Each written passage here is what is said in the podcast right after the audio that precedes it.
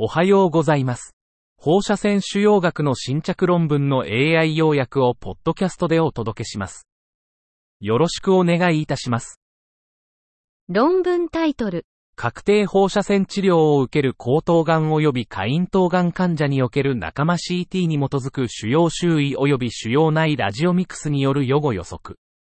Prognostic value of interim CT-based paratumoral and intratumoral radiomics in laryngeal and hypopharyngeal cancer patients undergoing definitive radiotherapy. 目的、喉頭及び下咽頭がん、LHC、患者の放射線治療、リツイート、中の周腫瘍及び腫瘍内 CT ベースの放射線学的予後価値を調査。方法、92人の患者を1対1でランダムに訓練と検証の群に割り当て、前治療と仲間 CT から放射線学的特徴を抽出。結果、中間リツイートの周腫瘍、AUC0.77 及び腫瘍内 AUC0.79 放射線学モデルは、検証群での OS 予測において前リツイートの腫瘍内モデル AUC0.62 よりも優れたパフォーマンスを示した。結論、中間リツイートの周腫瘍及び腫瘍内放射線学モデルは、リツイートで治療された LHC 患者の OS 及び PFS を予測するための有望な画像バイオマーカーである。論文タイトル、上咽頭がんにおける転移性頸部リンパ節効果の予後的価値、前向きコホート研究。Prognostic value of metastatic cervical lymph node stiffness in nasopharyngeal carcinoma. A prospective cohort study. 目的、鼻咽がん患者の転移性頸部リンパ節、CLN の硬さの予後価値を評価。方法、325人の鼻咽がんと CLN 転移患者を対象に、CLN の硬さと患者特性の関連を評価。結果、治療前に遠隔転移を発症した18人の患者、ステージ M1 は、他の患者、ステージ M0 よりも CLN の硬さが高かった。P より小さい0.001。結論。転移性 CLN の硬さは鼻咽がん患者の予後と密接に関連している。末は CLN 陽性患者の全処置検査として使用できる。論文タイトル、低位放射線治療と FAP ベースのがんワクチンが 4T1 マウス乳がんの転移腫瘍増殖を抑制。Stereotactic ablative radiotherapy and FAP alpha-based cancer vaccine suppresses metastatic tumor growth in 4T1 mouse breast cancer. 背景と目的、立体低位放射線治療、セイバーと FAP 対抗がんワクチンの新たな組み合わせが、確立した腫瘍の成長を抑制し、潜在的な転移を阻止するという仮説を検証。方法、4T1 マウス乳がんをモデルに使用。治療群は5つにランダムに割り当てられた。結果、セイバー、FAP アルファバックスは、腫瘍負荷を大幅に減少させ、生存期間を延長。肺転移を排除するアブスコープ効果も示した。結論、放射線と FAP アルファ基盤のがんワクチンの新たな治療組み合わせは、免疫原性の低い転移性がんに対する有望な結果を提供。論文タイトル、臨床における最小者、エストロエオートク E2、ラディエット E プラットフォームの枠組みにおける国際的な治療パターン調査の結果。Re-irradiation in clinical practice. Results of an international patterns of care survey within the framework of the ESTRA or CE2 Radiate platform. 再放射線治療の実施パターンを調査。2022年3月から9月までの横断調査。371人の医師が参加。中央値で16年の経験。再放射線治療の最も一般的な部位は脳、77%。次に骨盤、65%。頭頸部、63%。最も一般的な目標は局所制御の延長、90から96%。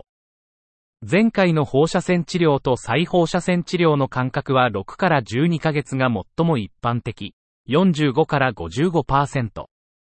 3度以上の放射線誘発毒性が最も一般的な近畿症、77から80%。再放射線治療のためのリスク臓器の占領制約には変動が見られた。再放射線治療のガイドラインは不足、16から19%。ヨーロッパのセンターでは胸部と腹部の再放射線治療がより頻繁に行われた。学術病院と非学術病院では適応症に差はなかった。再放射線治療の実践には異質性があり、治療決定と累積染料製薬の導出には前向き研究からの高品質なエビデンスが必要。論文タイトル。非黒色種皮膚がんにおける救済再照射、多施設解析。Salvage re-irradiation in non-melanoma skin cancers, a multi-center analysis. アブストラクトが提供されていませんでした。論文タイトル。コートジボワール、ケニア、ジンバブエにおける試験的がんプログラム。Pilot cancer programs in Cote d'Ivoire, Kenya, and Zimbabwe. アブストラクトが提供されていませんでした。論文タイトル。危険臓器を優先的に温存した MR ガイドした副腎定位放射線治療の臨床成績。Clinical outcomes of Mr. Guided Adrenal Stereotactic Ablative Radiotherapy with preferential sparing of organs at risk. 背景と目的。副腎腫瘍の最適な立体定位放射線治療、セイバーの占領は不明。臓器被曝量制限を優先する試験がある。我々は MR ガイドした副腎セイバー、MRGRT の結果を後ろ向きに調査した。材料と方法。2016年から2023年までに副腎 MRGRT を受けた患者を調査。線量は1から5回の分割で824グレー。呼吸保持下の GTV に 3mm のマージンを追加して PTV を導出。結果、107人の患者に副腎セイバーを実施。最も一般的なスキームは5回の10グレー分割、53.5%。82%の計画でベッド、80グレーを投与。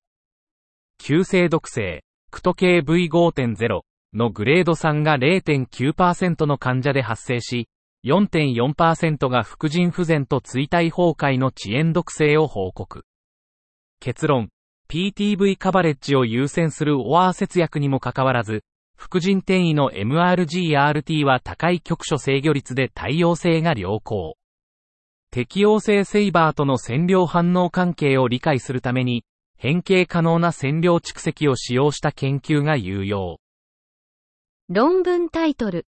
根治的前立腺切除術後の挙手的前立腺がん再発に対する放射線治療の標的体積の定義に関するエストロアクロップのコンセンサス勧告。Estro-ACROP consensus recommendation on the target volume definition for radiation therapy of macroscopic prostate cancer recurrences after radical prostatectomy. バックグラウンド。エストロアクロップパネルは、標準化されたアプローチがないポストオペラティブ放射線療法、ポートの局所再発について検討し、目標体積の選択と定義についての合意勧告を提案しました。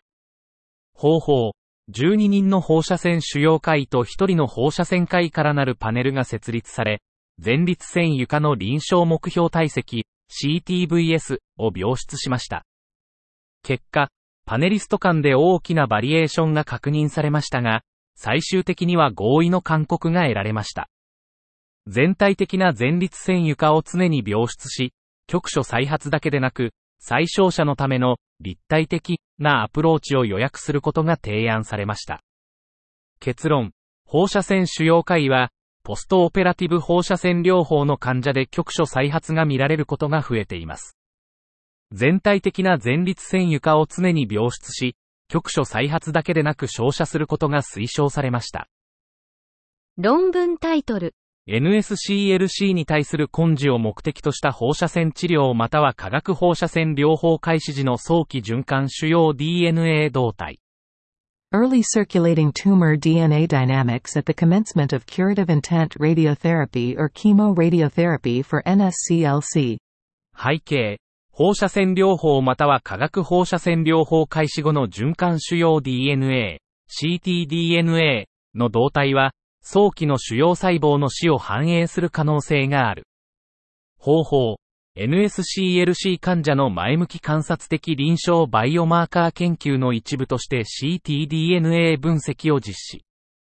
血液は放射線療法、化学放射線療法前後、及び治療中に採取。結果、14人の患者で ctDNA の増加が観察され、そのうち3人は初回の放射線療法後に増加が見られた。結論、分割放射線療法の1回分後に ctDNA レベルの急速な増加が観察され、これは早期治療反応の代替指標としての臨床的価値がある可能性がある。以上で本日の論文紹介を終わります。お聞きいただき、ありがとうございました。